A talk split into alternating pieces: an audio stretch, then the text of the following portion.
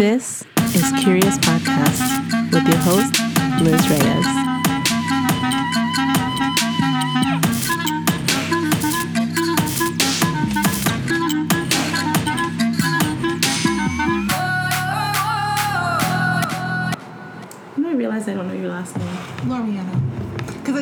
Facebook. It's not. I knew it when I first met you, Yeah. right? Because I used your first Yes. and last name.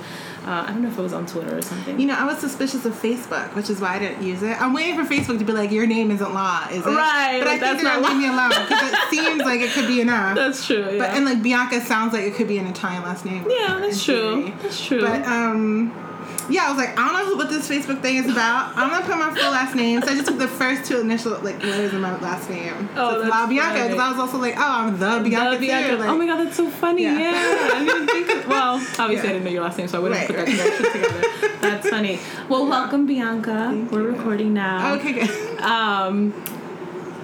So okay, so my goal with the podcast, and I kind of I guess start out usually expressing that, but we talked about it a little bit in the car, and you know my hope was to learn from people that know things that I don't know, and hopefully. Um, whoever listens is also learning with me and, and kind of getting some different perspectives and things that they may not even realize that they were missing, you know? Um, so I follow you on Facebook and I met you. I don't even know how long Like, at least was. five It years ago. It had to have been even more. it Yeah, was more definitely post grad uh, graduate post uh, graduation, but I would say even ten years ago. like it's been a long time. yeah, I've been back in New York for ten years. Okay, so, that it might have been around right. then. Yeah, yeah. Um, so I'm We were much younger then. That's very true. Totally different That's people. Very true. Yeah. And so, um, you know, I followed your career, and Mm-hmm. so, what is your actual title or or the career you're in? Because I'm like, oh, she's a sexologist, or she's a, like, I'm like, I'm not really sure if that's the term, but what's the term? Yeah, so I call myself a sexologist. Okay, good. Um, and my background is in sexuality education. So I have two master's degrees. One is in human sexuality education. So I Mm-hmm. was trained through like educational theory and frameworks Mm-hmm. to craft curricula and lesson plans for sex education classrooms specifically. Okay. And then my second degree was part of like a PhD program, but it's like an interdisciplinary degree. It's in women's studies. So I, you know, did work around like gender, sexuality, um, and not just the theories, but also like the practice. So like how people interact with each other, Right. how they make choices about their partners. Um, and the work that I was working on then looked at how popular culture impacted like heterosexual Latino men from the Spanish speaking Caribbean Mm-hmm. and having them form their understanding of sexuality and healthy relationships Okay. with their partners. Oh, that's interesting. So yes, it's a, a it's a lot, right? It's a lot of different things. But um, what I do now is I write curricula for sexuality classrooms that are inclusive. So what that means is we don't center or imagine that the usual student is a white middle class child in Michigan, right? But Sure. instead, I'm writing curricula for youth who are of color, who are queer, who are working poor, working class families, who are immigrants, who speak English as like their second or third language. So inclusive in that way. Um, so my curricula looks different, right? From Right. like what the federal government approves. Right. Because I have lesson plans about like interacting with the police. Oh, and you know how to like speak to the police when they target you because a lot of like queer kids of color their gender expression Mm-hmm. is like a signal for law enforcement to be like, let me see what those riffraff are up Oh to. wow. You know what I mean? Like, really? so. Why do I sound surprised? I'm not surprised. I mean, it's one of those things where, like, of course, I know that happens, but we never talk about it in a classroom setting. Oh no. Um, or we never have like tools, like th- like lesson plans a parent could do, Mm-hmm. right? So, um, so it reaches a bunch of different people, and so that's the kind of work that I do. And then I've started doing sex coaching, which I've always done, but not like for pay. Right, in like a more formally. formal setting. Yeah. So I have clients who, um, most of them like need help with dating, or like it's something as basic. Well, not basic for me, but not basic for them, as like setting up their online profile. Yeah. And Well, dating's awful. Figuring out, yes, in New York City it sucks, but it can also be a form awful. of entertainment, right? Oh yes.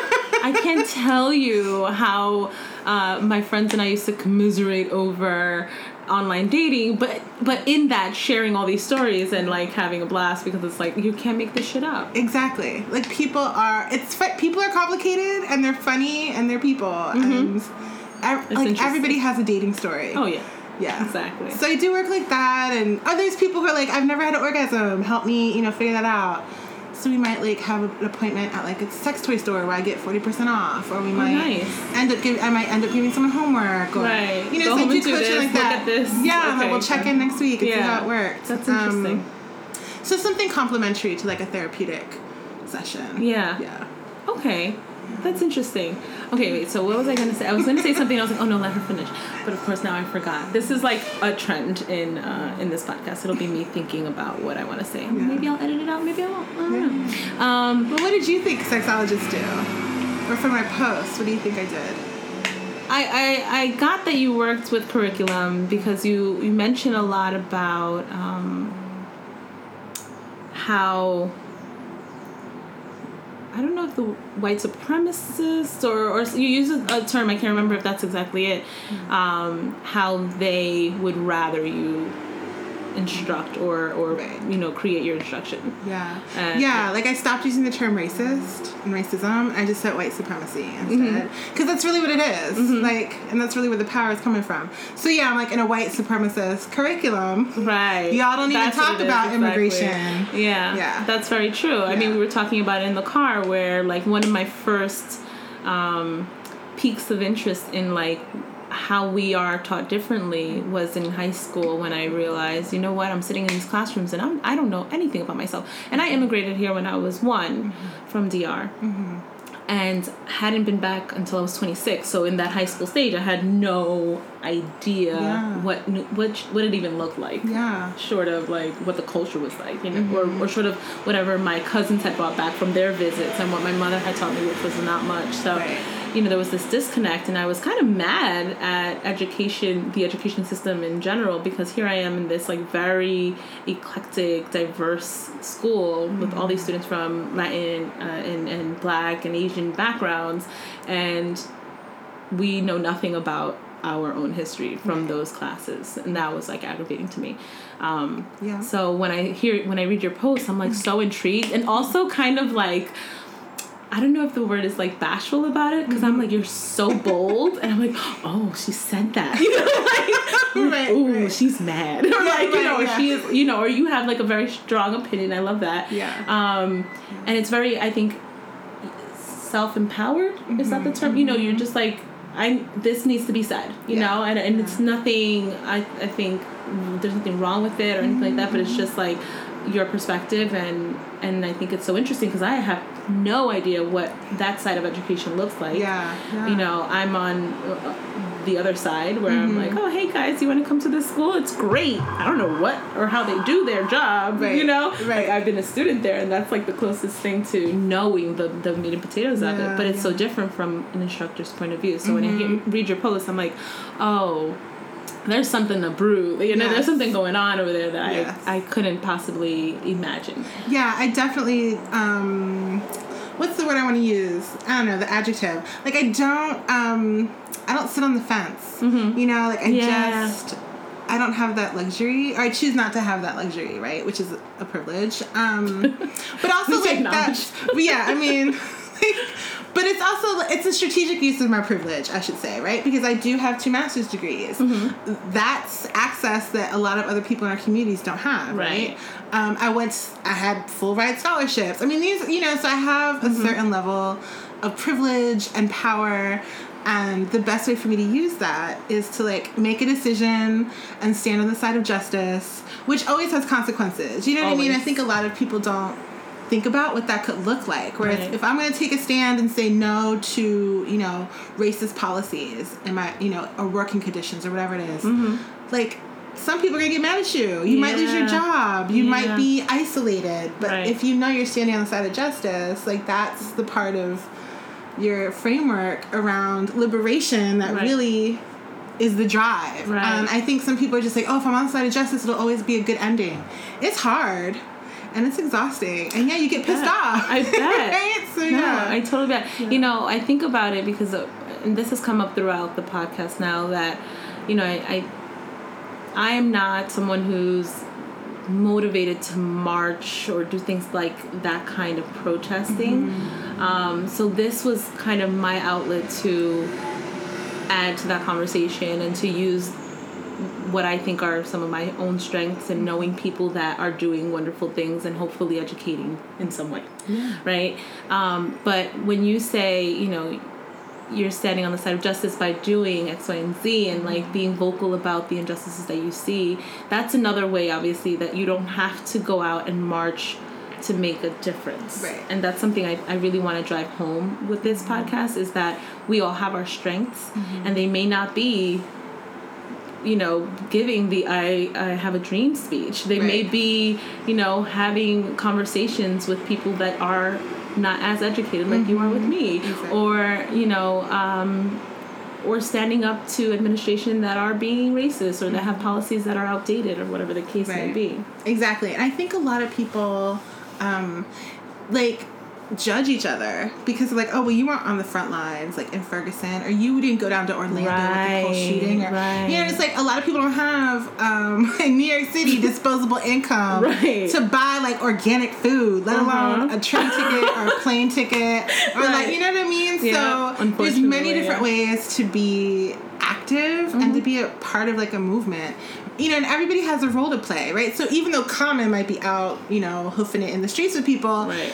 Z and Beyonce are probably giving out millions of dollars. Of course. You know what I mean? So that's And you still don't a really form, hear about and you don't have to hear about it. You don't have to see it. Right. Um, just like there's going to be people who are writing press releases. Yeah. Or there's going to be people who are going to, you know, offer like their law background to like help people with their bail or whatever it is. There's Mm-hmm. Right, a variety of right. different people. Like there's healers who, you know, go and give people foot massages. Right. You know, like Whatever there's so many different can do. things. Yeah.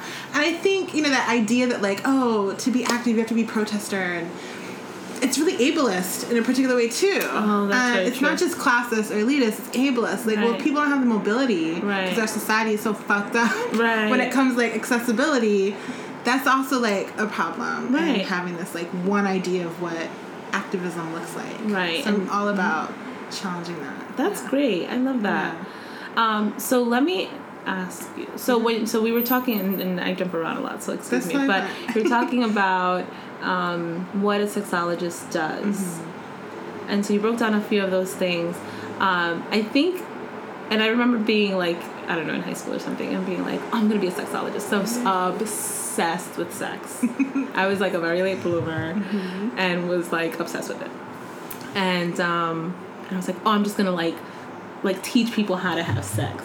But I'm like, can you do that and disconnect yourself where it's like not you're you're so uh, what's the word like desensitized but from sexual um, activities that you can be like, okay, I'm going to actually instruct you on how to do this.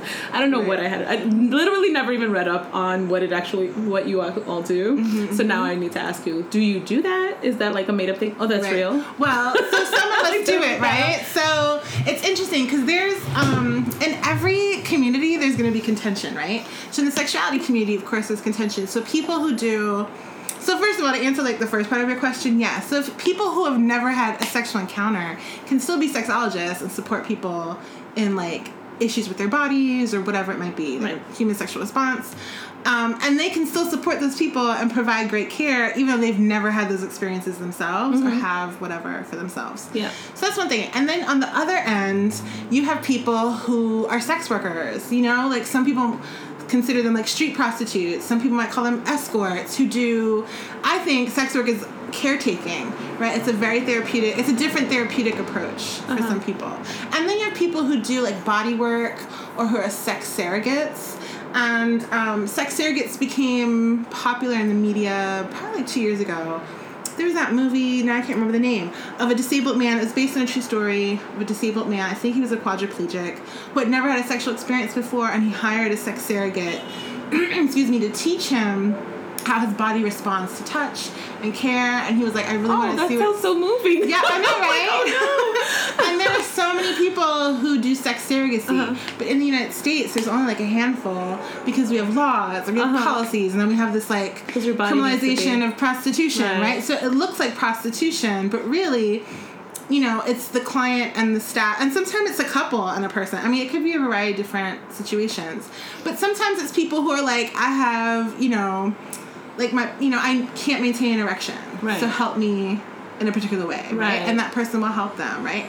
There might not be any touch involved. I mean, it really depends on what a person needs, but it's very controversial. Yeah. Even like our membership organizations, you know how doctors are members of like the AMA. Yeah. So for us, we have our own membership organization. They will not cover or welcome sex surrogates or sex um, workers into that space. That's interesting. Yeah. So even though they're doing some of, I think, the more radical types of therapy that I would love to hear more about, but because they're so isolated and marginalized and criminalized, people usually favor those folks who are the virgins, who like Right. are work, you know, who are in a setting like I'm on, I'm sitting on this couch, you're sitting on the chair, I have a notepad.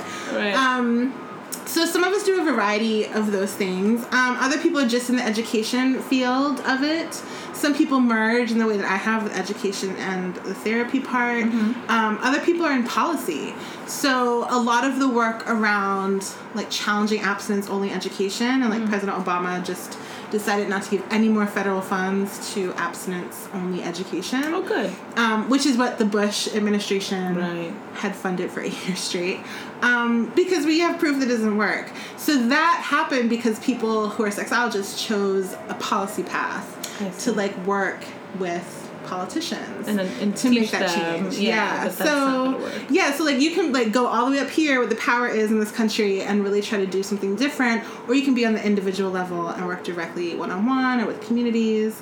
So it's a, you know I always tell people like there's always something for everyone in the Mm-hmm. sexuality field. Um, you're not gonna probably get super wealthy, Right, like if you want to make millions, like it's probably not gonna happen here, Right. Especially if you're not like an MD doctor, Right. but other than that, um, I mean, there's so many different avenues that people have. Like some people just focus on like HIV, Right. you know, and like all the advancements. Like I just think about what HIV was when we were growing up. Like I grew up in a world without HIV, and then it came out. Yeah, like I'm almost forty, so I remember a world where HIV wasn't here. Like I was still an adolescent. I think it was in its booming stages when I was four.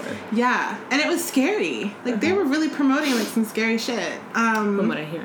Yeah. Right.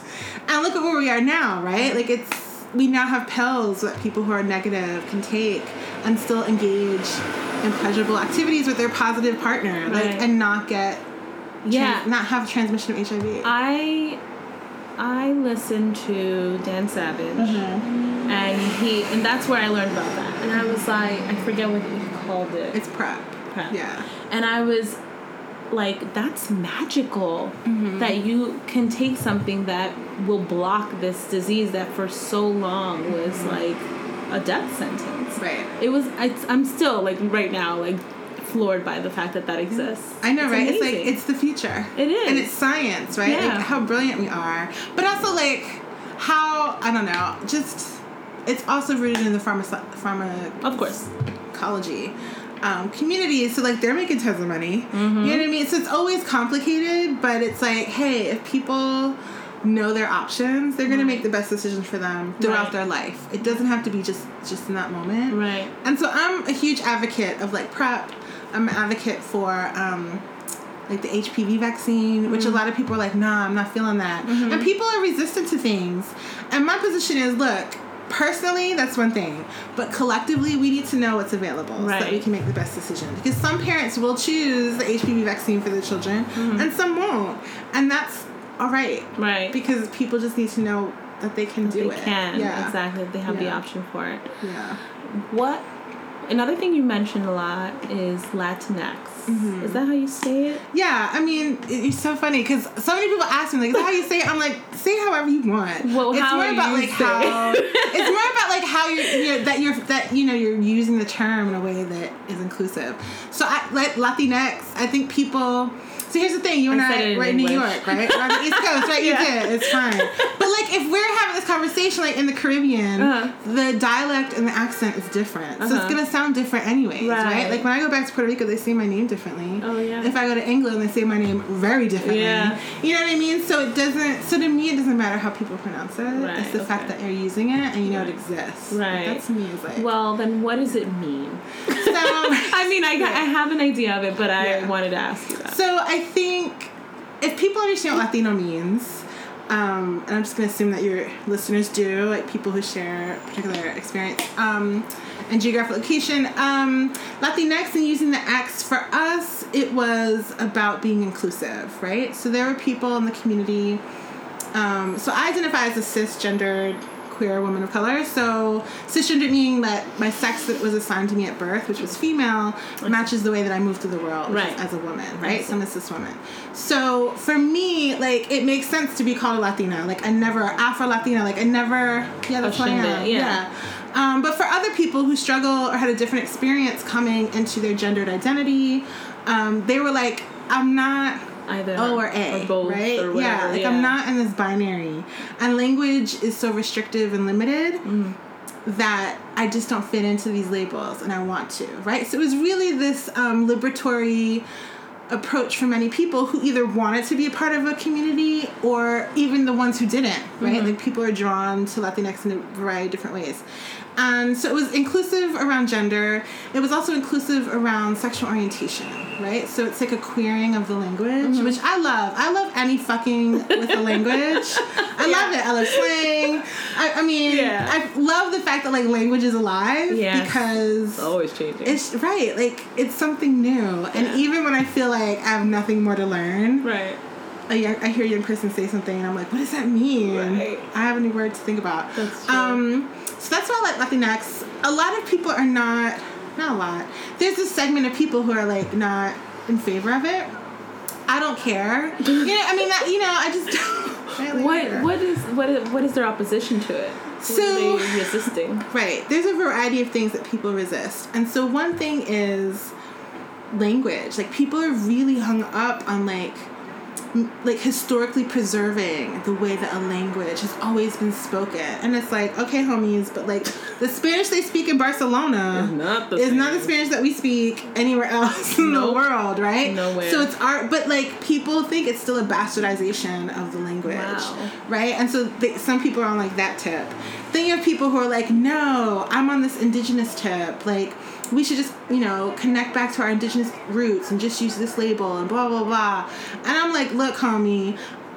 I'm more black than I am indigenous these days. Right. Or, or like my whole life, actually. Right. like, I walk down the street and people don't look at me and think I'm native or indigenous. Right. They see my blackness. Right. And they're like, what the fuck are you? Right? Because they want to put me somewhere. Yeah. And that's like, oh, about you're mixed, blackness. right? Or right. like that. And that's about that. blackness. It's not about indigenous identity. Right. Like, let's be real. Yeah, no, so, it's true. I um, don't think they ever go back that far. Exactly. I mean, people don't even consider Not to dismiss it, but yeah. Right. And that's the thing that I think some other people are arguing, like, that's why we need to embrace it, blah, blah, blah. And it's like, That's look, fair. That's- yeah, that's, but that's like your journey, right? Like, Right. and that's your and that's- personal. you get to do that. Right. um, so there's that camp of people who are like more on like the indigenous tip. And then you have people who are just like, you know, it's not, and this, and I totally understand this approach where people are like, why are we using language that just pushes us further and further apart from each other, right? So us having a conversation about Latinx at like a Latino event, people might be like, what the fuck are they talking about? Like, let them talk over there about their thing and let me not go over and interrupt or whatever, right? Um, so even though I make this argument for like inclusivity using language, some people think that it pus- pushes us farther away from each other. And I totally get that because my mom had Alzheimer's, mm. and so you know all this new language coming up. I love it; it makes me feel alive. But I couldn't speak to her about it because she was like, "What the fuck She's does not, that mean?" it's not familiar at all. like right. she's just you know, and she can't remember the thing that I told her an hour ago right. or five minutes ago. Let alone these new. Right. So it's like, okay, I, I can't use the new language that I love and adore to speak to my mother who's ill and blah, blah, blah. Right. I have to use the old school language that Right. she remembers, that she knows, and that hasn't left her yet. Right. So I totally get get that. Um, I still use it. I mean, you know, like it's because I know like the spirit of my mother. She would be like, "That's okay, great." She would want- have wanted to know that too Right.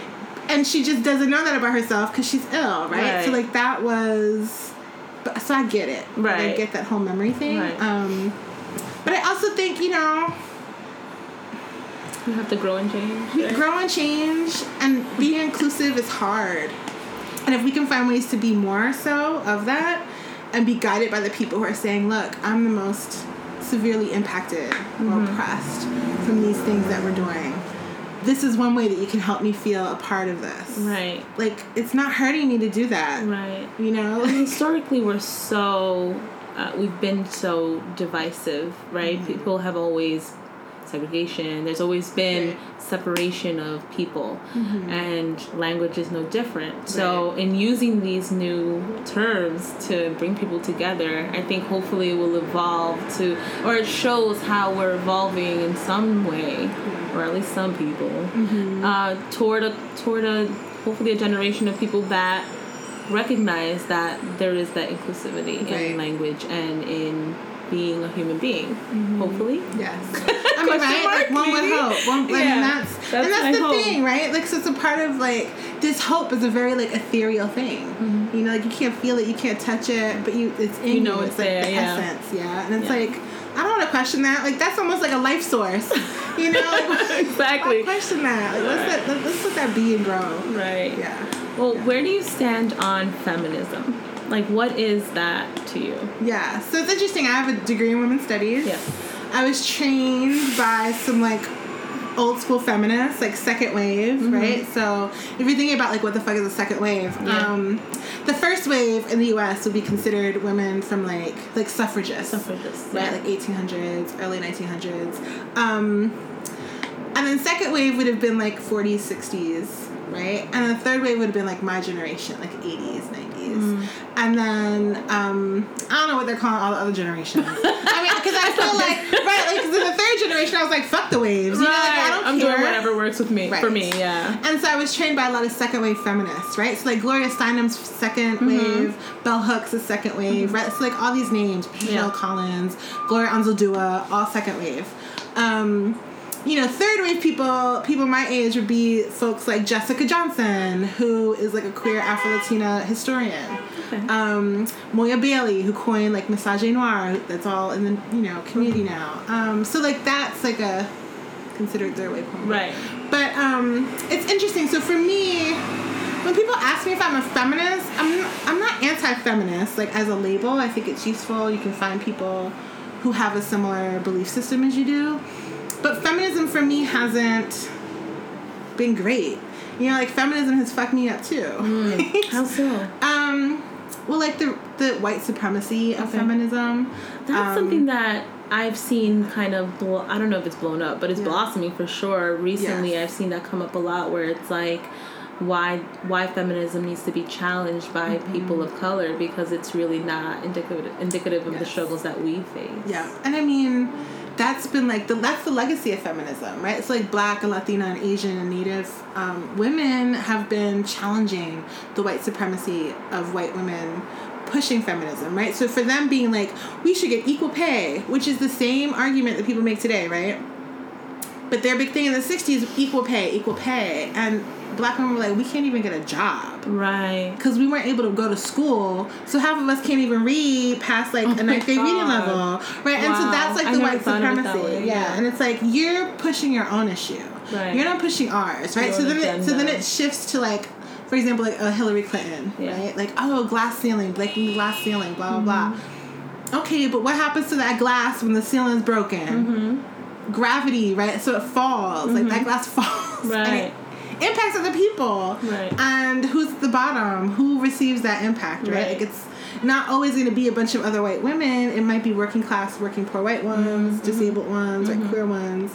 Um, but it's also going to land on like other women of color from a variety of different paths. And that's something that we don't ever consider because we're always focusing on like, oh, the first or the one who did X, Y, and Z. And it's like there's an impact of how it affects other people, would- other women. So Do you think that I feel like some people might argue that she by breaking that ceiling she's helping or Mm-hmm. people in that position would be helping others to then not have that ceiling? Or do you think it's like we each have our own individual ceilings? Right. So I think I know. I know, right? Do you know what I mean? Yeah, totally what you mean. Um, yeah, because you know, if we're thinking about Hillary Clinton breaking the ceiling for like becoming the president of the United States, um, she hasn't been the first person trying to bang on that ceiling. Right. So other people have made cracks, right? Like so Cynthia McKinney, who was on the ballot against Obama during his 1st You know, Cynthia McKinney, Rosa Clemente, two black women were on the ballot I had no with idea. Obama, right? and they were for like the Green Party. Hmm. Um, last term, uh, last election was Peta Lindsay, a young black feminist, and she had like a dreamer as her VP, right, for the Hmm. Socialist Party. So you know, Shirley Chisholm. I mean, there's a variety of other women, black women, women Hmm. of color, who have been banging on that ceiling and creating those cracks. So for when Hillary Clinton comes with a bigger, more powerful, like hammer, Right. it's easier for her to bang it out because other people have made those cracks. Right. Right? And like, So- will she will she share that victory with those Right. women? How big will she make that opening? or will she just be like, or will it just be for her and her homegirls? Right, we did this. Yeah, which is is the problem, right? So I'm things grimacing. like right. I mean, because you see it, right? You see Yeah, like, it. I mean, and you see it in so many different ways. Like you and I had talked online about like Lena Dunham. Oh my God, And the bullshit that. she brings up, right? Like that's the perfect example of white feminism, Ugh. Ah. right? Where she creates this story about herself and makes this black man the target who probably doesn't even know who the fuck she is. Months later, and it's like nobody fucking cares about Nobody you. was talking about you, right? Like, Oh my god. but so, that's white feminism in a nutshell. Lena Dunham. So I, yes, that. Thank you. That brings me to this. Okay, so my boy boy, my poor boyfriend. Mm-hmm. Um, we went to college together, mm-hmm. and we, you know, we were friends, and and we stayed in touch on social mm-hmm. media. And so this was, you know, we graduated in 07. It's been almost 10 years. And um, he came back into my life. We came into each other's lives again, you know, about a year ago. And um, I have been on this kick about social justice and racism and, and all this stuff. And I'm, I'm learning about the, the white supremacy in feminism and in all of these things, right? And and every time I learn something new, I'm outraged, right? And I'm like banging and, and making a fuss, and Yeah. not really, but you know, yeah. figuratively. And and he's right there with me, and he's so supportive, and he's so good, and he's so like down, right? Mm-hmm. Um, but I feel so bad for him because he's like, oh, let's watch this movie, and it's like um, Trainwreck with what's her Mm-hmm. face. And I'm I'm like, ah, you know, I can't do it. Can't. Something about her just rubs me the wrong way, mm-hmm. and it's. I have to. I feel like I have to say it's not a racist thing because I'm not like. It's not about her being a white woman. There's just something about her act that seems like over the top. Mm-hmm. Like I'm all down for raunchy comedy. Don't get me wrong, but something about the way that what is her name? I don't know. What's her face? With the big face. What is her name? Oh my god, that's mean. Um, Let's look it up on our phones. it's We keep talking. anyway. I'll So it up. she train wreck. Um, Train so she she has this raunchy, you know, rapport, whatever. Mm-hmm. And I used to listen to like Lisa Lampanelli, and you know, I'm, I'm I love stand up comedy, but for some reason, all of them now, Amy Schumer. Amy Schumer, and and all of them like just rub me the wrong way. I'm like, it's not even funny. It's not even funny, and I don't Mm-hmm. Right. know why all of a sudden it's like it like just just Right. irritates me. And then the Lena Dunham thing, like I loved Sex in the City, all white women, right? I'm like, but I still loved it. But I loved Girlfriends. Yeah. Yeah. Yeah. Um, and then girls came out and I was like, oh, that's gonna be so fun and Right. young and hip and like more of more of like what's happening in my life or whatever. Because like I don't have like Prada money, but like Right. okay, maybe I'll be like poor with them. Like Right. something that I actually in college really wanted to flesh out Mm-hmm. because I worked um, with like dramatic writing and stuff like that. So I was like, oh, that would be so great to write about these struggles that Mm-hmm. we face as people of color in our twenties. Or I never, I never really, really thought about it about being a person of color, just like what you go through after college, like where do you go Mm-hmm. From there, kind of thing. Um, and I hadn't really seen much of that. So this show, I was like, oh, it's gonna be great, whatever. And I saw a couple episodes, and I was like, oh my god, I'm so annoyed. I'm so annoyed. Yeah. And then recently, boyfriend's watching it. I'm watching it with him. This is one episode where like this dude helps Lena Dunham out, and she like gets in the car with him, and then she's like, "Guess I should give you some head," because that made sense to her to Right. like thank him. And I was like, why? Like it's just it just seemed like a way to be like, outlandish or to mm-hmm. like show how like broken she is and all this like nonsense. So anyway, that's my rant. But she bothers me. She does, and you know it's funny because you're like it's not about race. It's not. I think it's not just about race because I, you know, my perspective is it is partly about race, right? But it's also about gender, and it's also about power and access. Um, because all those things combined allow them to do that shit, right? Right. And allow them to get away with it and make Yeah. money on of it, Yeah. out of it, right? And Uh-huh. win awards for it. Whereas, you know, if we think about like, I can't think of anything that Living Single won oh my god, that was a great awards, show. right? And that was before I mean, I don't really- Sex in the City, right? And they were like four black women in living together in the city, yeah. right? Um, you know, you don't see like that kind of resurrection in the same way with like Sex in the City. Like nobody's making a living single film. you know what I mean? I would totally go and see that shit. Oh my god, I would too. right? Let's get them a GoFundMe. no, Please, Kickstarter. let's do that. Kickstarter. Yes. Oh man, So that there's that. epic. Um, I'm trying to think of what else. You had mentioned oh Amy Schumer and this other broad. Girlfriends. Uh, yeah. Oh, sorry. Yeah. I mean, no, like I think that it's really connected um, to all of those things about who they are, which is why they write the characters the way that they do. I have so many friends who are like, "Oh, Bianca, you should watch this show, Broad City," and I'm like, "Okay, well, how many people of color are in it?"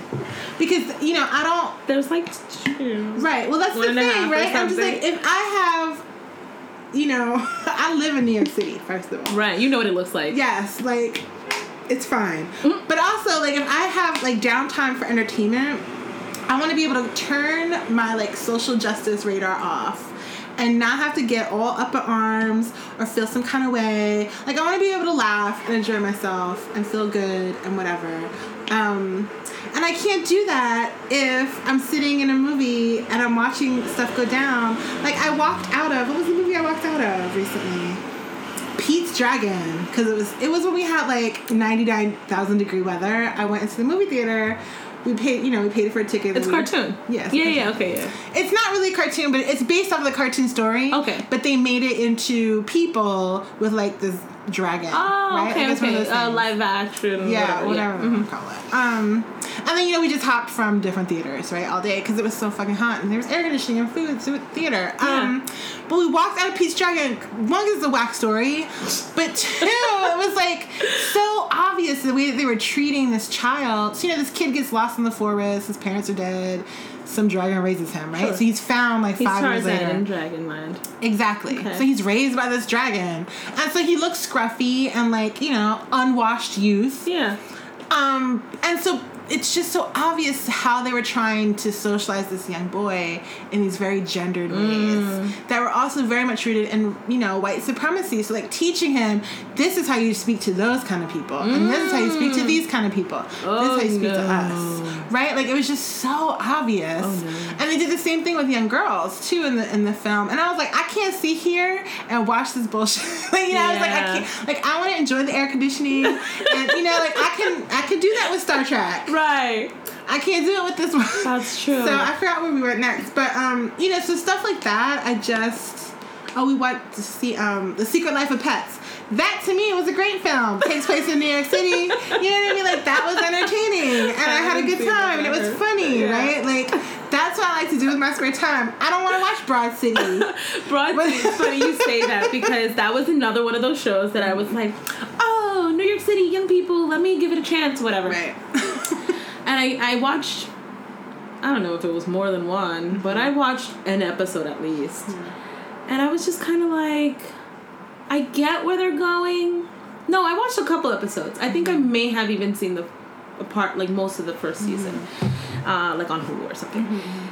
And I remember feeling like it just doesn't ring true to me. It mm-hmm. doesn't seem honest to me. Mm-hmm. And I don't and perhaps it's because of the perspective. Like it's mm-hmm. just not my story Right, right. by any way. Like there's just no I have no connection to them. Right, right. And something about those actresses also that makes me feel like they're they're glorified. I don't know if that's if this really eh, kind of speaks true to that, but I feel as though it's common now to glorify being poor while having so much access to things that poor people do not have access to. And they put this on TV and confuse the hell out of me. Does that make sense? Heck yeah, you see it everywhere. Like New Girl, you see. I mean, Yeah, new girl. Yeah, they all live live together in this like gorgeous, Gorgeous loft. loft. no. Which like yeah, it happens, but you know they're each still paying two thousand dollars rent Mm-hmm. For a room. for a room. and a shared bathroom and kitchen. Yes. With no like washer and dryer. no.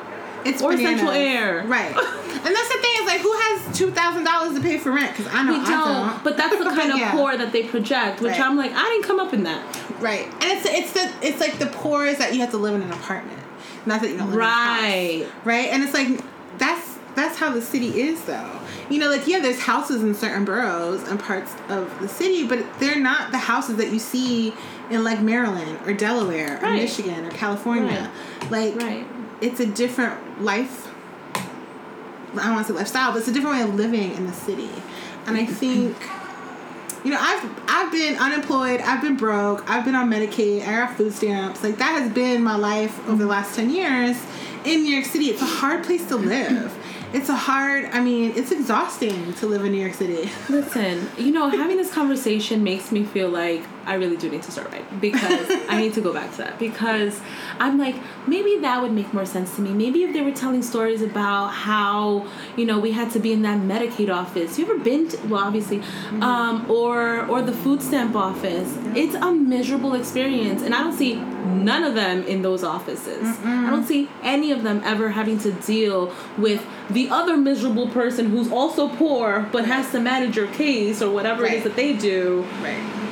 And is miserable about their job. It's like dealing with the DMV. Right. Whole nother thing. That you hear jokes about all the time. You never see mm-hmm. people showcasing what that's like. Because Right. then if you're talking about that, then I can be like, oh my god, I can relate. I've been there. I know what that's like. Right, exactly. But their kind of poor is not my kind of poor. Right. They're kind of poor. can't oh man, I shit. feel so ashamed. I have to ask my parents to borrow some money. Right, you It's can like, ask no. your parents to borrow money. I want to see a show where like these white kids wake up Mm-hmm. at six a.m., struggle with how they want to look and what clothes they want to wear Because it matters. because they have to stay in line at the fucking hospital, That's where the closest Medicaid office is Mm-hmm. for six hours all day long. I want to know what book they choose to read. You know what I mean? What crossword puzzles they're they gonna do? Mm-hmm. How are they gonna charge their phone? Like, because that's really at the end of the day what happens. Right. And then how is that worker talking with them? Mm-hmm. Right? Because that's the other thing. Maybe that worker isn't gonna be talking to them the way the way same way That that, they be talking to to us. And the reality is, so many more white people in this country are on Medicaid Right. and public assistance than people of color. But it's probably like, oh, they're down on their luck. Let's do something to help them. Versus if we show up, then it's like, oh, this bum, this you know person who doesn't want to work for Right. a living or whatever. You're like, exactly. what the fuck? Exactly. but I think Exactly. that it's hard to bring these things up and talk to people about it because it makes people uncomfortable. Right. And you don't want. I here's the thing. I talked. I talked to someone else about this, and I was like, I don't like making people uncomfortable. I don't like making people feel guilty. Mm-hmm, You didn't do anything to. You didn't do anything to me, or Right. hopefully you didn't do anything to anyone Right, right. to feel guilty about.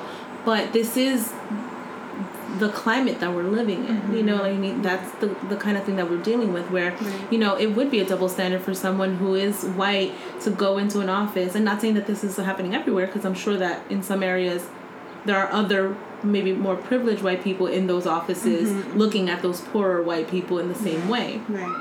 but there is i think that discrepancy because poorness i think kind of sometimes balances the whole um, maybe balances the whole discrepancy of where race comes in like for i think that things are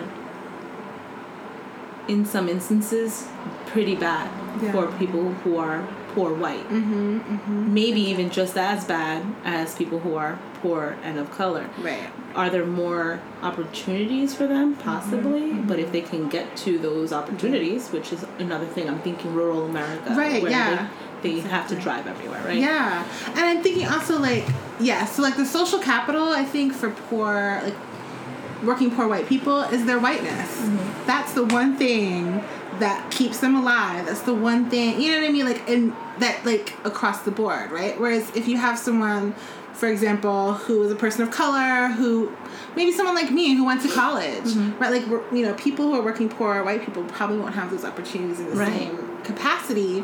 Um, at the same time, though, like my social capital isn't my skin color necessarily or my cultural background, the fact that I'm like speak multiple languages. It's the fact that I'm educated. Right. So everything so- else about me. claps. I do the soul claps. right. Like so everything else about me doesn't allow me to necessarily get into a particular space because if it does, oh well, then I'm like I'm an affir- affirmative action child. Right. Right. Where we know affirmative action already really helps white women across the board for decades. So Yes. and you know, and it's also interesting to see how like whiteness and um, this class argument has just been completely erased, right? Like we never hear working class white people on the radio, on TV, during the news hours, and if we do, it's to make fun of them, right? Or if it's because there was a mining collapse, uh, you know, miners are caught underground, right? Because they're doing some really dangerous work. Right. And that's when we start to see these people who are tra- traumatized, who are like scared shitless for their family members. Right. I mean, that's the worst time to see Right. a community that we never get to see or Right. engage with.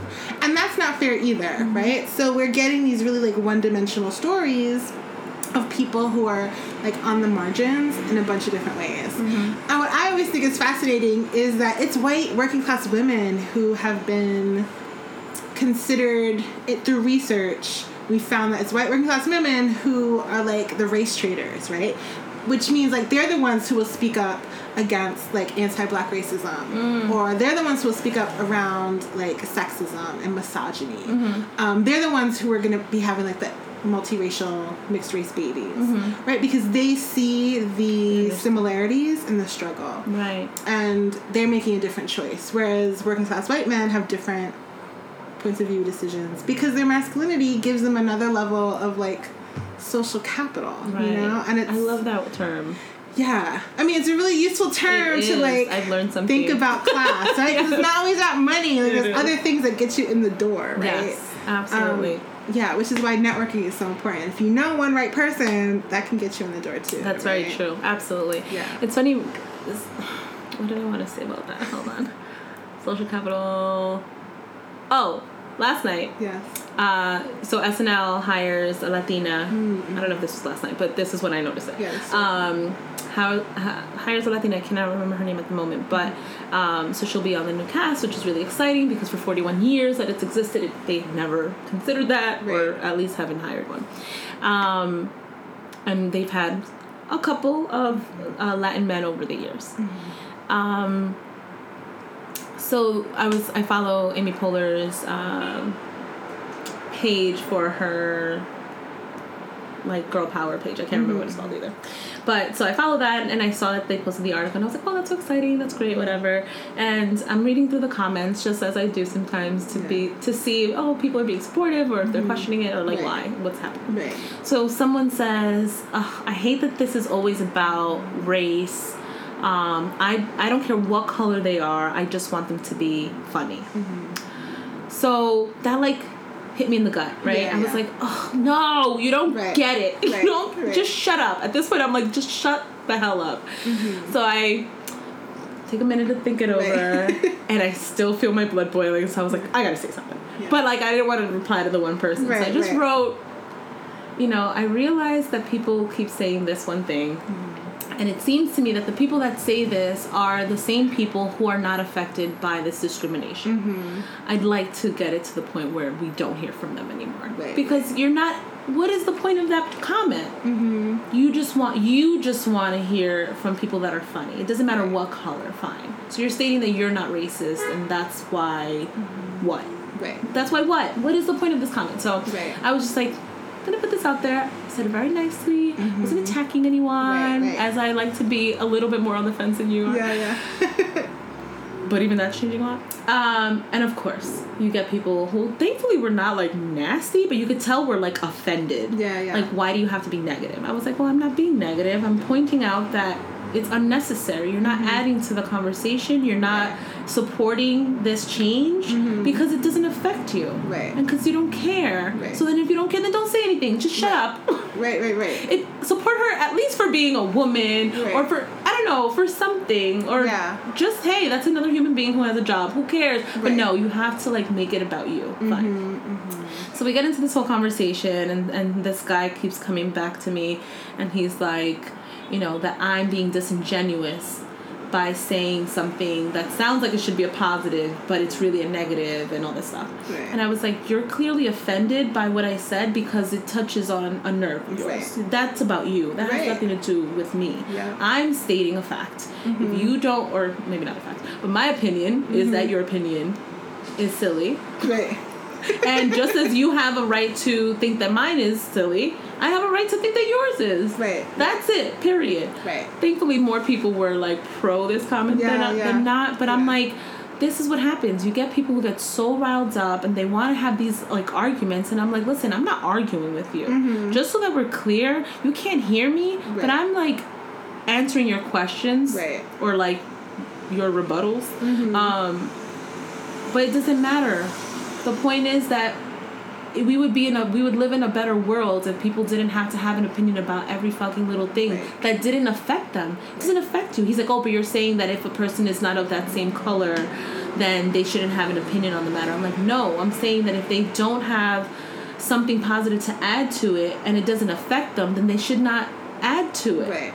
They're taking up space. They're taking up space. Right. It's Get like- away. You've always been represented. Right. So you saying I don't like this other I feel some kind of way about these people being represented. right. And it doesn't impact you. because you've always been versus- represented. Right. Versus being like, oh, let me see what this new cast member can teach me, or what can I, what assumptions might be challenged, Right. How funny might I find this person? Right. Like, come on. No. How many Latina comedians can that person name? Right. How many white women comedians can they name?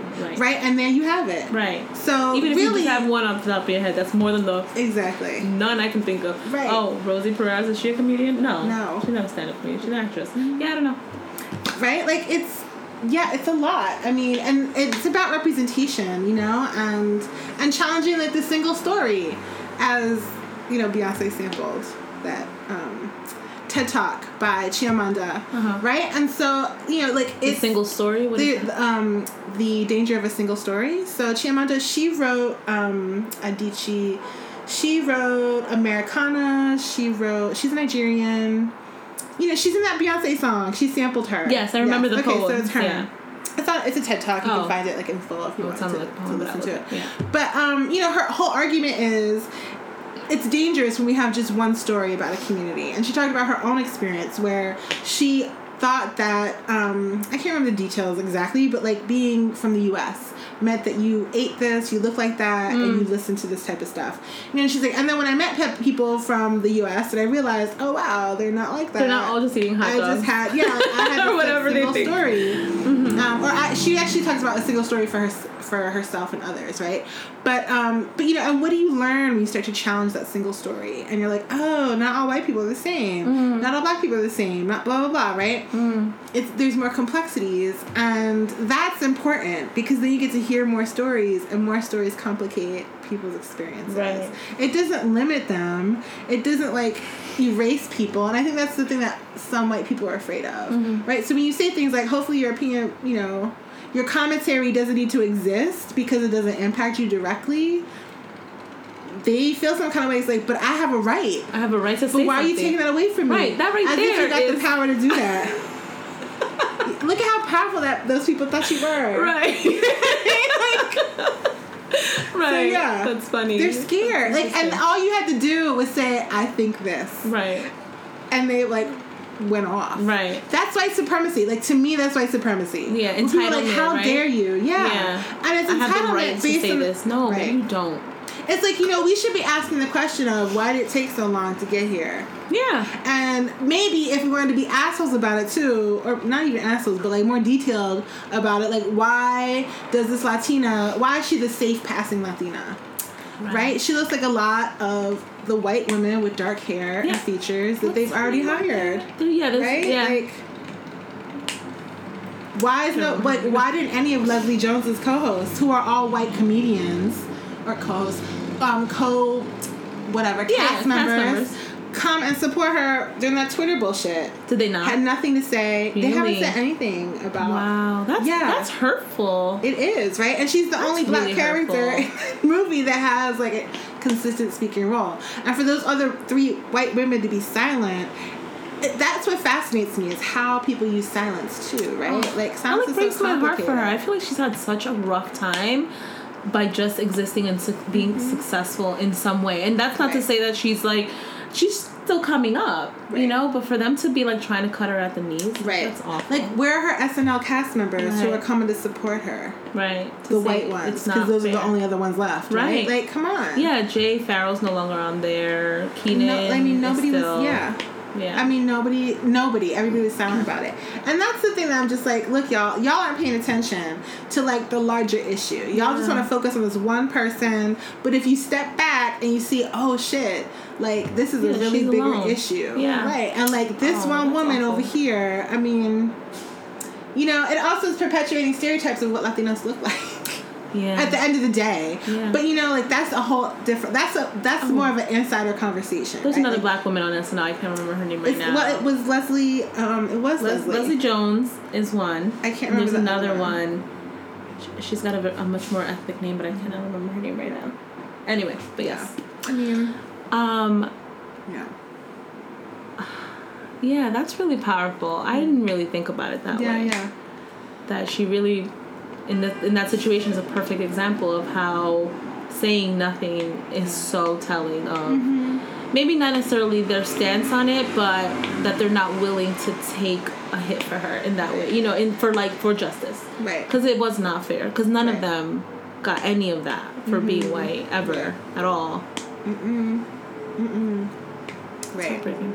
And that's part of the social capital, right? Like Yeah. they get to be protected in a particular way. right Um, because if one of them were targeted, in- what what would have happened? right, Right. everybody Like, would have been like what It might have been a different response. yeah It she probably, would have been. like you all are crazy for right, this exactly, you know exactly. That's nobody would be sending them pictures of. I can't even think of a white animal right now, but nobody would be sending them bears. pictures. Yeah, of like polar bears, being like, "This is what you look like." but they did that with apes. You know what I mean? Like, like nobody's doing that shit. And even that, like, white people will not get offended about being called a polar bear. no they'll be like oh, It's yeah, not the it's same. cutest bear ever Right, like it's not the same as being called a monkey or ape or like whatever other Right. animal that we've been associated with. Right. Historically. So like So this is something that you say that we've been associated with. I'm transitioning a little bit because I, I keep meaning to come to this, and Okay. then we keep going on to another. And I'm like, oh yeah, that's good. Oh wait, but I really want to talk about this. So, um, and this has come up again, but um, so I'm Dominican, and in college I learned about what it meant to be Afro Latina. And or Latinx is that a thing now? Afro Latinx. yeah, I, I know you, yes, for sure. I'm all about people like using the Really, X in yeah. the African part of us. Yeah. too, yeah. Um, so, but I never took to using that term to describe it. Oh, I guess I don't really describe myself very often, but uh, I never really took to, to describe myself in that way.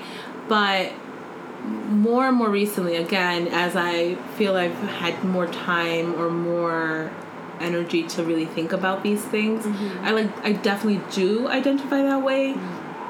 Um, mainly because of obviously my complexion, my hair, and there's just like things that it's just unavoidable. You Yeah. can't, you can't. How else would you categorize me, right? Um, where I have gotten like, oh, you're mixed, you're half black or half white, or you're Yeah. Middle Eastern, or you're this or you're that, and I'm like, or if my hair's straight, I'm Middle Eastern. But if it's curly, then I definitely have black in me. Is what the is the consensus I think. right. Um, and so I find it really kind of interesting trying to with when it comes to identity trying to figure out how to identify right so i'm like I, I identify as a dominican woman right? Right. but i relate so much with the issues in the black community growing up in similar you know situations or similar um not settings but, but like, uh, Like upbringings i Okay, guess uh-huh. right? um but i also find so that this is why it's complex right? So i also find that when i have discussed this with people that are not latino or mm-hmm. latina or latinx mm-hmm. um or when I've discussed this with black people, mm-hmm. I feel like there's this like, but you're not one of us. Or in, even when I haven't discussed it, but topics have come up of the like, you know, it's like, but you're not one. I really feel this very like this push against it. So I'm like, okay, so I, I'm not. I know I'm not black. You know what I mean? Right, right. Um, but what is the identifier there? Like, how do you, how does one come to a consensus with all these different factors? Right, right. It's interesting. Um, I think everybody has like their own journey And so, you know, I started the Latin Negros project six years ago now.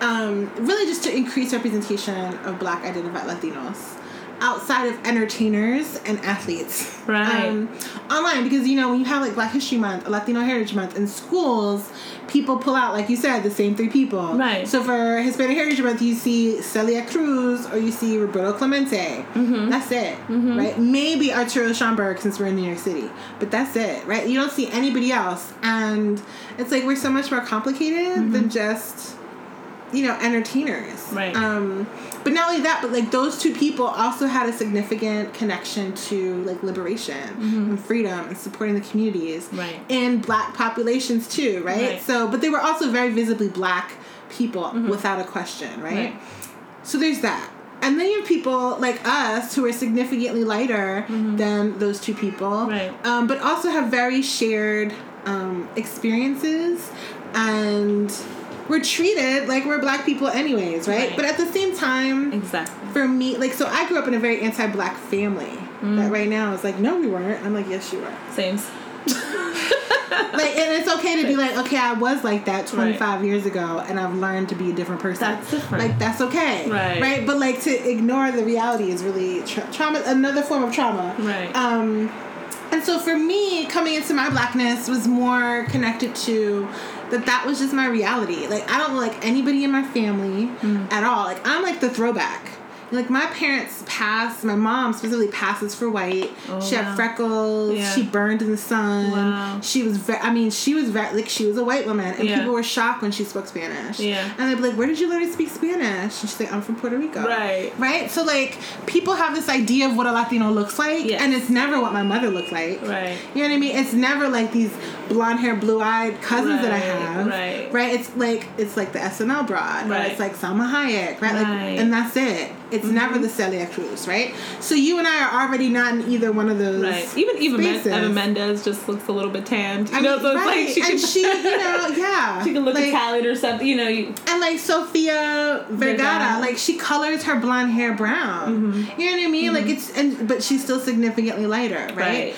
So for people like you and I, where our phenotype, like people look at my nose and you can like. Come on, Right. right? Like Like right. I don't have a particular like I have a wide I have wide features. Mm-hmm. My lips are like four times bigger than everybody in my immediate family. Really? I'm serious. Like their lips are like tiny. thin Yeah. slits. Yeah. I mean, and it just is, and that's who they are. Um, so you know, my experiences in my family where people saw too much black in me and they wanted to like shrink that Hmm. was one thing. And then moving in the world outside of my family where people treated me like a mixed race black girl because they were just like you black what you mix with right, Hmm. Right, that what kind of thing yeah. and i grew up up south in maryland Oh, okay. so you know, it's a different history of like what blackness looks like in the South. Like we're below the Mason Dixon line, we're the South. Right. So people had a very different interaction with um, with my blackness when I was outside of my community, Mm. and people just assumed that I was right. And so it was me who struggled because Mm-hmm. I was like, you know, in be- it was in this crawl space of Mm-hmm. like. Why are people treating me differently when I'm at these two places? Mm-hmm. But really, what it ended up, the realization for me when I was younger was that, okay, but everybody's treating me like I'm black. My parents don't like me because I'm blacker Mm-hmm. than they would like. And then if I get darker in the sun, they don't like that. You know, I was that kind of family, like pinch your nose, stay out of the sun Mm-hmm. Type of shit. Pinch and it wasn't nose. always my immediate family, it was more like my grandparents. Right. Right. They always sent us to Puerto Rico every summer. And then in the communities, like people were just like, "You are black, girl. Like, so let's come over here and do this." Like, it wasn't even a question, right. Right. It was like, so I was like, "Why am I resisting this reality?" Right. It's You know, right, and it just became right, and it just became a part of like my consciousness, Mm-hmm. right? Because sometimes our consciousness is just completely squashed because our living environments don't allow us to explore or evolve it. Mm-hmm. Um, and so it's been it's been complicated. It's been difficult. It's been hard. Like I've said, like I had homegirls who were like, "Let's go to the Essence Festival," and I was like, "I'm not black though, right?" Like so, I would have that response. And they would be like, Right. You know, and like just like Pause. like, right. right, like what Uh-huh. the fuck are you talking about, right? I'm like, Like, all this for you too, right? right. Exactly. And but then I was like, I also don't like, want to see Shemar Moore. Y'all was in line to see that motherfucker. I don't want to see him. You know, like whatever. That's funny. So there was that, and then you know, just um, moving to New York City for grad school in 2000 was also like one of the defi- defining points for me where I finally left the South and I was in a different space where people look like me. You know, so even to this day, um, when I go back home to Maryland, people are like, wow. Like you, I like your freckles. Wow, your hair's so big. You know, like they just still Yeah. don't see representations of people. I'm also fucking six feet tall and fat, right? so like, there's that. There's also that. But you know, so it's like it's an experience to see me walking down the street, right? But um so I think within that, uh, so things have been shifting for me, but also like I came into my blackness a while ago, right? And so this term of like Afro Latinidad or being an Afro Latina, like that's so like my next thing. I'm excited that people are using like Latinx, and I really want people to start using the X in the African parts of us, um, because queering the African in us is important, and gendering or challenging the gender in that. Like, why do we only get to be flexible and inclusive in our Latinidad? Because that's not the reality of the world Right. right? So it's really more of the African where we have more of like an inclusivity. Um, so I say Afro Latina, and people were like, Afro? Mm-hmm. What's that mean? And I'm like, a feminization of the African in me, Right. Because I identify as a woman, right? Right. Um, like I don't use a hyphen, Mm-hmm. you know, because for me it's also like a, a metaphor, a theory. Like the hyphen, like there's already a space in the hyphen, right? But there is no space in who I am, right? So Mm-hmm. I like using like a flow the word, one right? Like that's just yeah. one word that encompasses all of me in a particular way. Mm. So I mean, and then I have people who like I used to use. I still use the term Latinegra. I love that term. Mm-hmm. I love that it's in Spanish. That it can be Spanglish. That I can still fuck around with the term. Mm-hmm. Right. That I can capitalize shit in a different way. You know, I like that. Like I like the wordplay. Yeah, yeah. Um, so, and I'm excited to see what young people do with their identities and their language moving forward because I recognize that, like, you know, I'm old now, and I'm excited that there's a lot more young I'm, I'm black. I don't mean that you're young. I'm just listening. I was like, I know, I know what you meant. You're like, yeah, Yeah, that girl. you're aging. Yeah, I know. it's totally fine because you know I'm one of those people that love to get older. Uh, I love, love, same love. way. I'm, I'm, so like looking forward to 40. It's weird. Yeah. and all my homies are like, no, yeah.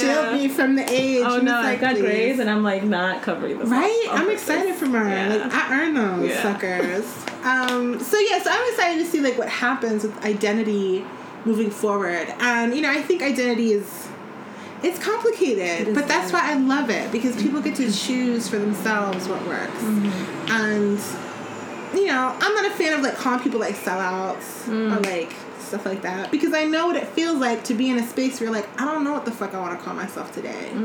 Like, I, and I don't know who the hell I am. Mm. Right. right? Like, I feel like we all have like those existential crises throughout our life. Oh hell yeah. Where I'm like, what the fuck am I gonna do with my Oh, life? yeah. Like, I feel like I'm inching towards that. but I'm like, what's next for me? Like, B, you did all these things already. Right. What's the next move? Right? Right. Like, you ain't got retirement saved. No. Where are you trying to Things be in like 10 that. years? Yeah. Right. Can you afford to live in New York City anymore? Right. Like, I'm really like getting into those spaces. And then also, like, how is, you know, am I ready for what being me in another world or another place means? Mm. Right? Like, and so for me, I'm like, okay, if I ever leave New York City, I need to go to a black community. Like, I can't go to like Corpus Christi, Texas. Mm. Right. There's no way Right. right like i just would not find community i would not be able to be like my full self Right. like the black parts of me would not Right. be like sustained or nurtured Right. outside of my own process Right. and that to me sounds really exhausting you know Yeah. like, and it's not because of like corpus christi is mexico because basically half of like the west coast is Uh-huh. but it's just like that's not where black people are Yeah. right so maybe houston i could you know, Right, flourish right, yeah. but you know so i'm looking and and that's a complicated thing to do too is to think about the the parts of me that are most vulnerable Mm-hmm. and that I have to nurture and make sure are safe. Right. Like that's I've never had to think about my life in that way before. And so having to be like, okay, my next move needs to be like New Orleans, it needs to be Atlanta, Right. it needs to be like Baltimore. right. Like that's just scary and it's complicated and it's like there's more police there too Right. and um It's interesting you Yeah. say that because it just makes me think, and I, I relate so much to what you're saying. Um, I always I also feel like I almost feel a little guilty in that I don't have that connection with my Latin community or my Latino community, whatever. Give me that whatever. yeah. Yeah, like I, I I identify as Latin and I do have connections to it and I love the music and the food and you know all that stuff and uh, and I love the language and I love that I can speak it. I'm so like grateful for that, you know. Um, but I also find myself again feeling like, well, I guess what what I want to say is like you mention all these all these spaces or places to live that are predominantly black, but you don't mention Latino. Like, would it be? Would you feel out of place there as well? Right. And and why? Yeah. So I think for us being like Caribbean Latinos is different, right? Because it just is. So for us, I think our rituals and our cultural beliefs and our artifacts and the ways that we transmit our cultural beliefs um, are very African. Yeah. And you know, when I think about like how we dance and how we sing Yeah. and how we cook, that's exactly what you find. Right. You know, maybe we don't make gumbo. Right. Right, but, That's we, more Americanized too. That's something that Right, think I mean it's French here, it's. Afri- I mean it's Oh, a okay. mashup, right? Yeah, yeah. But like, but we make plantains, Right. and so does like every other place in the Caribbean, Right. and many parts of Africa. You know, Right. so. I, for me, like I have more similarities, and I've said this for generations, not generation, I've been around decades. Decades, yeah. That like I have more in common with other um, like Dominicans and Cubans Mm-hmm. and the and people in the Caribbean than I do with Latinos. So Mm. Get for that. me, like I connect. For me, I use Latino in the same way that I use feminism. Like, okay, you want to call me a feminist, cool. You want to call me Latino, fine. Like, I'm not gonna argue with you. Mm. Like, I know who I am, and I know where I know why you're choosing that term for me. Right. But if I get to self-select and self-label, I'm gonna choose something different, right? Mm-hmm. So instead of like feminism, I would say radical woman of color, because Okay. that encompasses like a lot of who I am, Right. right? Um, I love that. That's badass. yeah, I mean, yeah, and it's just For a radical woman. and then it like starts a conversation. Yeah. Because feminism shuts people down. They're like, oh god, contexts. Yeah. okay, yep. And then when it comes to like the that part, um, for me at least, you know, I, I don't feel a lack of those things, but also, you know, we're everywhere too. Mm-hmm. Just like black people everywhere, Latinos are everywhere too. So maybe Smaller I'm not gonna find maybe. right. Yeah. Maybe we won't find Puerto Ricans and Dominicans and Cubans in um, New Orleans, but we will find Hondurans, and we will certainly find some Mexicans. Mm-hmm. Right. You know who helped rebuild New Orleans after Right. Katrina? Right. It was Latino laborers too, Oh, wow. right? So same thing in Atlanta. That's a man-made city. Who had to help erect that space? Mm-hmm. It was Black and Latinos and, and Asian people. You find a lot of Asian people Mm. Right. there too. Um, same thing with Baltimore. I mean, like, I feel like even though they're Black communities, we're still there, right? And that's where the stuff with like Celia Cruz and Roberto Clemente come up. We're there, but maybe some people don't even see Latinidad in us until we have to start telling them that that's that Mm-hmm. It's there. showing- you yeah. know, um, because so, we just come in so many different shades and colors that we might already be there, and people just think Latino looks one way, and so oh, you can't be Latino until people like, no, I'm from Panama. Right. And you're like, yeah. oh. yeah, they're like, Right? oh, that's Latino. They have no idea. Yeah. and I've I've found a lot of that in those three cities where people are like, no, I'm from Panama, or no, my family's Cuban, Right, you're you like, know, you're and they're you're Latin, and, right? Yeah, and they're like dark black, you Right. know, and it's and that's the beauty of our existence and like our communities. Um, yeah, and it really, you know, it's sad that we don't have all the Latino communities who are at this at the point where they can like Yeah. recognize that. It's funny. I'm and I'm having like uh, a moment of what's the term? Enlightenment. I think Aw. because I I grew up um, in a in my my own family. My um, my father's side of the family, it's very strange. He's very he was dark, um, but his sisters are all very light. Um, and so when he when our when my biological mother passed away, my sister and I were split, and we were sent with either one of each of his sisters, and um, so I grew up in a very light skinned family. Mm-hmm. Mm-hmm. My sister's children are light. My sister and my mom, they're all light. My brother is dark. Mm-hmm. Um, but as we're talking about it, well, here, so my sister, my biological sister, who was raised by the other aunt, um, was also raised in is away from me. So we just recently reconnected, and so as you're talking, I'm thinking about this whole thing, I'm thinking about the whole identity thing, and and I feel like, oh, I think the reason why I'm apprehensive about acknowledging that blackness although i'm i feel so drawn to it uh, i feel like i'm apprehensive because i didn't grow up seeing it in my own family. And although that's what I look like, Right. that's not what they look like. My brother, however, I have to say, my who I was raised with, my uh, my cousin, I guess, but he, I don't call Yeah, him that yeah. because that's weird. That's Yeah. not who they are to me. um, but he he, I think at some point really did uh, recognize that. Mm-hmm. He has dreads down his back. He doesn't question that. I don't think. Yeah. Um, but I, I'm just kind of processing this as we talk, so I'm No, sorry. it's fine. But I'm like, oh, it's so interesting because maybe that's why I struggle with this feeling of like, I know that there is this kind of community, um, or that I'm, there's a reason why I, re- I reflect, relate so much to African things or, or the black community, and it's because that's who I look like versus like who I grew up seeing, who maybe I don't see myself in that. Right. Right. And yeah. It's so weird. I mean, it's it's it, really it is weird, and it's um, it's not uncommon, right? So, you know, imagine like what your brother's experience was, right? To have this like transformation internally and then have it manifest externally, so that everybody Sees that, yeah. And I know a lot of like I have an ex um, partner and lover who incredibly light skin, like lighter than me, like Yeah. you know the palm The palm side, right? hand, Um, who grew locks because they knew that that would make me my blackness would not be questioned, I see. right? And when they started to lose their hair, Yeah. because you know age Yeah. and hair thinning and locks are heavy, Yeah, and you know that, they had to shape like they cut they had a different hairstyle, Right, of course. which is not.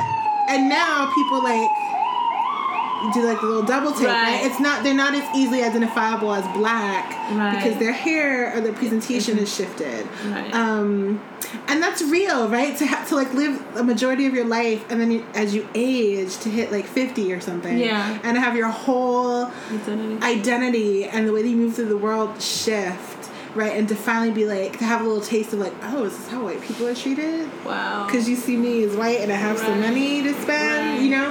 Um, and how that just was so quick that it shifted. And them saying to me, when we were dating, they're like, you get so much attention that I'm used to getting. Mm-hmm. And now that I have a different hairstyle, I just blend in. And nobody like looks at me or compliments so me or whatever. yeah. And I was like, are you jealous? Like, Right. First of all, are you jealous? And Right, also, like, oh, that's an interesting not- right, perspective, and It's not a though. competition, but um, and then they ended up like buying a hat, and everybody like loved this hat. And I like, see, now you got it, right? was that you were missing a hat. It's right, exactly. so they got a hat, and they were hilarious. rocking the hat, and now everybody loves a hat. But um, but yeah, like I just, it's just a, such a different experience, right? So imagining also how that shifts as we age is also fascinating to me. Um, because it's not just about like where we are as adolescents, right? And I, we see that a lot with like sexual orientation, for example. We see people coming out when they're married, have kids, and are like, actually, I'm really a lesbian, or actually, I'm really a gay man, or Right. whatever. I'm bisexual, and you know, families having to decide what they're gonna do. Are they gonna stay together? How they're gonna reunify? How they're gonna Right. co-parent? Whatever. Um, I think racial identity, in many ways, can be similar.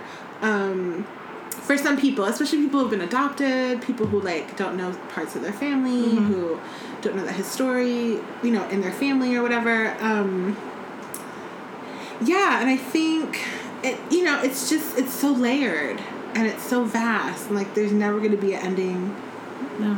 of any of the stories. Like, There's just gonna always be so many, and Yeah. so many more, and so many more. And you know, for me, I like the ability to create a space where people are like, shit, I found this thing. And I look at all these, oh my, oh shit, there's a syllabus for a Latinos like class. And oh snap, I never heard this story before. And look at this play. Or look at, you know, like, I love people finding an archive Yeah. so they can like just tease things out and be like, this connects with me, this resonates with me, this doesn't, this is trash, I like Right. this. Where is that? Right. well, the I want that. Latinegros I project, want- right? oh, I That's what I that. want the Latinegros project to be. Because I don't have a resource, and Yeah. I find myself being kind of like, okay, this is another opportunity to talk to someone who may know. How Yeah. do you get that? yeah, I know, right? It's a lot. Um, you know, I feel like you probably already have a really good foundation for that already.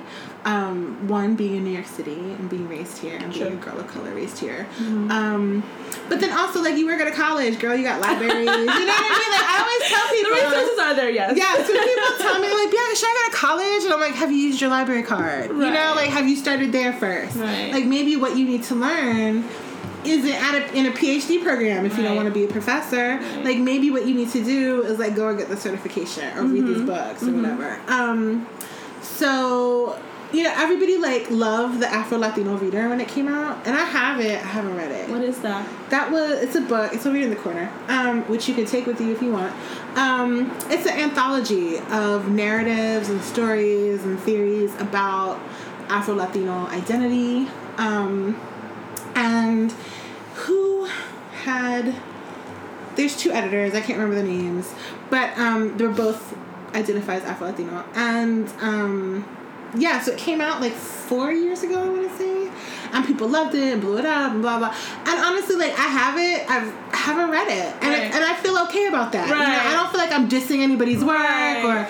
or you know I'm not like whatever. We can't read it all. You like that's the it first thing, right? So you got to read the things that connect to you and or listen to the things that connect to you. Maybe it's maybe there's a bunch of podcasts now. That Podcasts have had like a resurrection recently. Mm-hmm. Right. So maybe it's more listening to different podcasts. Maybe it's you know um, po- reading poems, which I hated poetry because I didn't understand it. You know, and then I understood it. I was like, oh shit, I Mm. Oh, like this stuff. Maybe I Yeah. can write it too, right? Exactly. Um, I feel like it's the same way. Like films really helped me. So I'm trying to think of films that I really loved. I fell in love with um, Miracle at St. Anna, Okay. which is one of Spike Lee's films Yeah. about the black soldiers, aka Buffalo soldiers, who were sent to Italy during uh, World War II.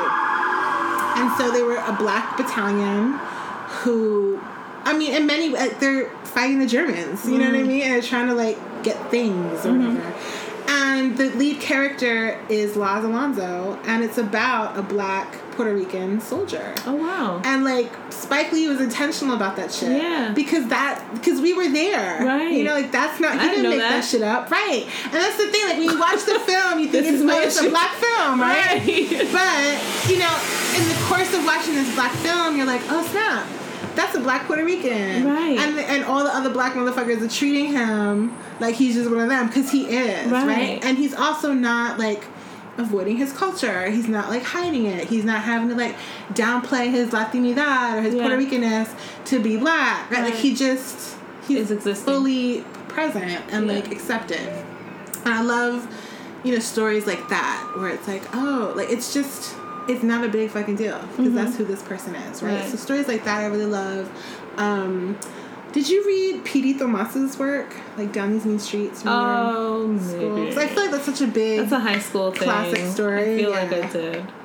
like so his story was like one of the bigger ones that came out in New York City, which I feel like he's dead now, but he's had several books that talked about his life being a black Puerto Rican. Um, and and here's the other. I don't know if you see this like um, this thread that connects it. It's all very masculine stories Yes. that we have, Yes. right? We don't always have these stories of like Afro Latinas Mm-hmm. and what they've experienced and what that was like. Which is why I love the work of like Jessica Johnson, who's a Black Puerto Rican um, historian, who I work together with at the Latinegros Project because she looks at um, women, enslaved women, you know, women who were raped and had babies.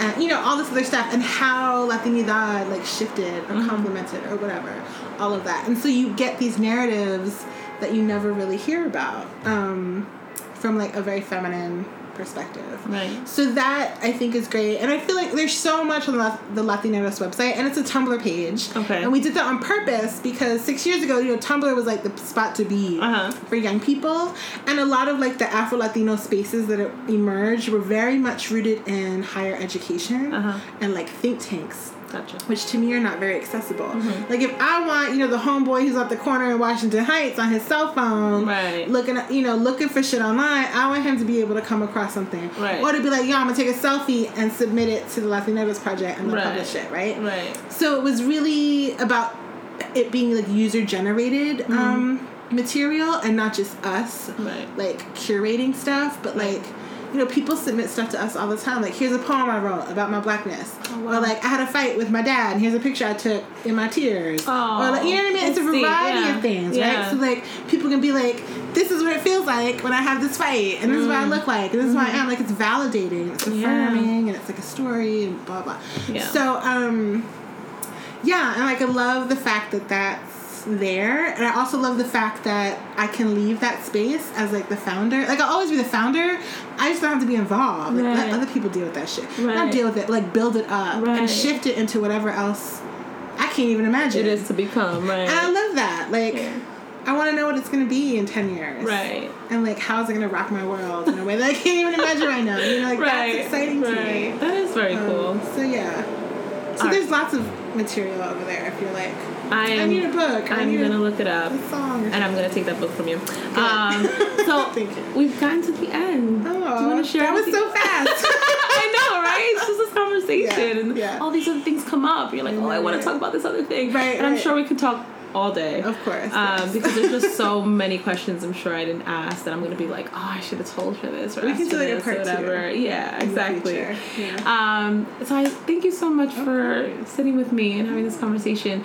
Can you just quickly like break down where we can find the information that you want to put out there that you want to share? Sure. So I'm all over and I'm really accessible. So people are welcome to like tweet at me, send me, you know, you can find my email address, it's not a secret. Um, so on Twitter, I'm Latino Sexuality. Um, and I'm also at latinosexuality.com. And then I, the Latinegros project is on Tumblr. So you just have to Google Latinegros and it's spelled L A T I N E G R O S. Um, we put the X, but you know, in the In the search, website right? you can't, um, or you'll lose the archive. So Right. Um, so that's the Latinegros project. I also found it, which we didn't talk too much about, which is totally fine. The Women of Color Sexual Health Network. Oh, wow. Um, oh, so- I did want to touch on that because I saw that you were like giving out awards and stuff. I was like, what are Yeah. you doing over there? Yeah. Can you go over that really quickly? Sure. So the Women of Color Sexual Health Network is a membership organization that I created or co-founded with two other uh, black women seven years ago. Wow. Um, and so we're all three of us are in the sexuality community, and we just kept seeing a dearth of us represented at conferences, receiving awards, getting jobs, and we also were like fed up because I was like, why am I? Why do I keep losing these jobs? Like, why does this white girl get the curriculum Mm. to write? For black girls about masturbation, and not one of us, Right. Who are black girls who masturbate, Right. Like, who this broad is gonna ask us questions about, About like, the- no, yeah. for free. Us to, anyways. Right. So um, You're like, maybe not go down that right. hole. so we were like, let's create a space for women of color who are in the field and women and of color. We don't police anybody. So people like, I'm a trans femme from like Kentucky and my family's there. Okay, uh, Okay. come Yeah. on in. You doing the work? Let's go. Right. Um, but we have a hard line around whiteness. Like if you do not identify as a person of color, even though you might be white passing, like you can't play with us. Mm-hmm. But if you like quote unquote white passing, or you're very light skinned, or if you're like my mother, who's Puerto Rican, come on, let's do this work. Mm-hmm. Yeah. But you also have a responsibility as a lighter skinned person to speak up in a way that the rest of us can't, Right. because we're darker or because of whatever, Right. so so it's a membership organization. We provide like scholarships for members. We provide support around getting to conferences or getting training. We provide mentorship, like all the things we didn't have when we were coming into the field. So um, you know, and I've been in the field for 20 years. So to have this start seven years ago and then to see it like blow up over the past three years has really been like intense. Yeah. But it's also exciting. So like every national organization around sexuality knows about us Right. you know, we're in communication with like real like people who have like the ear of President Obama. Right. Like they're like, let's get on a conference call, Bianca Trina Marietta. You know what I mean? Like so we have like that kind of like connection. Um, which is intense and it's a huge responsibility and you know we're all Cool. exhausted and Yeah. we're like all right come on Next who's thing, gonna yeah. take who's gonna take this torch because we want to go and retire right Wow. but um so yeah so WOCSHN so if there's people who want to be sex educators or therapists or counselors or workers or whatever are in the sexuality field they identify in some way as women of color definitely look us up. We're primarily uh, a membership website, which is the acronym WOCSHN.org. Um, and we also have a closed Facebook group where we post all of the job openings, scholarships Nice. that we get. Because at this point, we have you know these white organizations who are like, look, we know we're fucking up. We know we need to get more people of color. The ways that we can do that is by offering you these scholarships to attend if you want to give it to your members. And so that's one of the ways we start to infiltrate and expand and give people experiences that they can't afford otherwise. Right. And, you know, we're talking about like thousands of dollars. Yeah. Because it's expensive to fly your tail to like California for sex conference there, spend four days in a hotel, and Right. feed yourself. Right. Like that's almost thirteen hundred dollars. Right.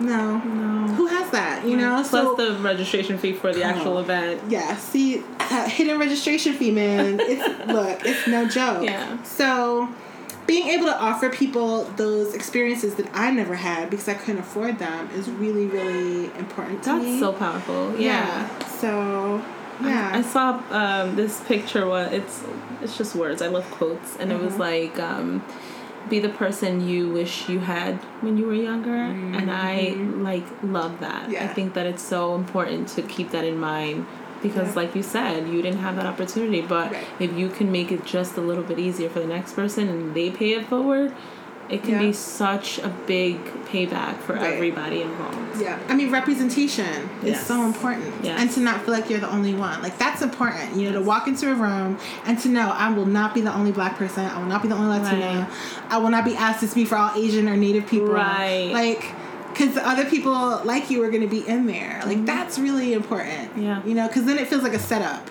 Right. if you're the only person of color. And, you know, That's true. that's a shitty feeling. I've had That's a lot of those feelings. So. So, and yeah. don't want that. Yeah. So those are the places you can find me. Um, that's what you asked, right? Yeah. yeah Okay. Yeah, the Facebook or the, Yeah. the Twitter, um, Yes. Tumblr. That's exciting. So, any big things you're moving on to or doing or Um, planning? Let's or you'd like to do? I know, right? your I'm always writing. I'm always writing. Yeah. Um, so I'll probably have like I have new lesson plans out. Awesome. So you know, if people are looking for certain ways to talk to the young people in their lives about things, Yeah. like I do that work, so Oh, people cool. can come out to me. Um, what else do I have coming up? I am going to a couple of conferences. So in November, I'll be at Facing Race in Atlanta, talking about consent for queer youth. Oh, that's cool. Um, and so I'm doing a workshop around that. Um, I'll probably be in New Orleans for the winter, which I'm really excited about because I don't want to see snow. Oh, that's like New York City guts. you're like, bye. Um, right, like yeah. Let me just be over there. yeah. Um, what else? I mean, I think you know, like my mom recently died in March, so I've so like I quit my full time job, Yeah. and I was like, I just need to take care of myself and do whatever the fuck I want. Yeah. So I don't know what's next I love me. that. You know, yeah, like I was just in Atlantic City in the Jersey Right. Shore, like I was telling Right. you, like yeah, I was thinking, I'm like, isn't it like Wednesday? What's- Right, it's, like, it's so Tuesday? random. yeah, but it's like I want to have those random experiences, and I'm Right. just like, my mom would want me to, right? Good. So I don't know.